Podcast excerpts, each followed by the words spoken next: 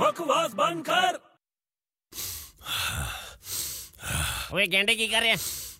ਓਏ ਗੈਂਡੇ ਓਏ ਕੀ ਓਏ ਚੁੱਪ ਕਰ ਜਾ ਐਕਸਰਸਾਈਜ਼ ਕਰਨ ਦੇ ਮੈਨੂੰ ਓਏ ਐਕਸਰਸਾਈਜ਼ ਐਕਸਰਸਾਈਜ਼ ਓ ਐਕਸਰਸਾਈਜ਼ ਕਰਕੇ ਤੂੰ ਬੋਡੀ ਬਣਾ ਰਿਹਾ ਕਿ ਢਿੱਡ ਵਧਾ ਰਿਹਾ ਓਏ ਢਿੱਡ ਵੱਧ ਗਿਆ ਉਹਨੂੰ ਤਾਂ ਘਟਾ ਰਿਹਾ ਮਾਮਾ ਮੈਨੂੰ ਤਾਂ ਲੱਗਦਾ ਨਹੀਂ ਤੂੰ ਕਰ ਕੀ ਰਿਹਾ ਹੈ ਤੇ ਹੋ ਕੀ ਰਿਹਾ ਤੈਨੂੰ ਮੈਂ ਸੈਫ ਅਲੀ ਖਾਨ ਵਰਗੀ ਬਾਡੀ ਬਣਾਉਣੀ ਹੈ ਸੈਫ ਅਲੀ ਖਾਨ ਹਾਂ ਕਿਉਂ ਭਾਈ ਮੈਨੂੰ ਵੀ ਕਰੀਨਾ ਵਰਗੀ ਗਰਲਫ੍ਰੈਂਡ ਚਾਹੀਦੀ ਹੈ ਕਰੀਨਾ ਵਰਗੀ ਗਰਲਫ੍ਰੈਂਡ ਚਾਹੀਦੀ ਹੈ ਹਾਂ। ਉਹਦੇ ਲਈ ਕੀ ਕਰਨਾ ਪਊਗਾ ਤੈਨੂੰ ਪਤਾ ਹੈ? ਕੀ ਬੁੱਢਾ ਬੰਨਾ ਪਊਗਾ ਭਾਈ ਲੱਪੜ ਮਾਰੂੰਗਾ ਕੰਨ ਤੇ ਓਏ ਮਜ਼ਾਕ ਕਰ ਰਿਹਾ ਯਾਰ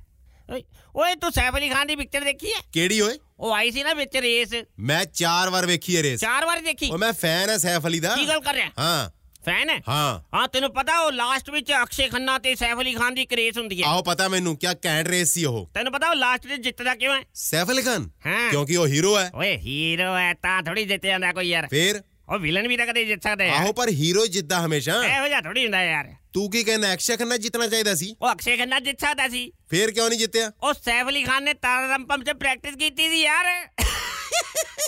ਓਏ ਬਕਵਾਸ ਬੰਦ ਕਰ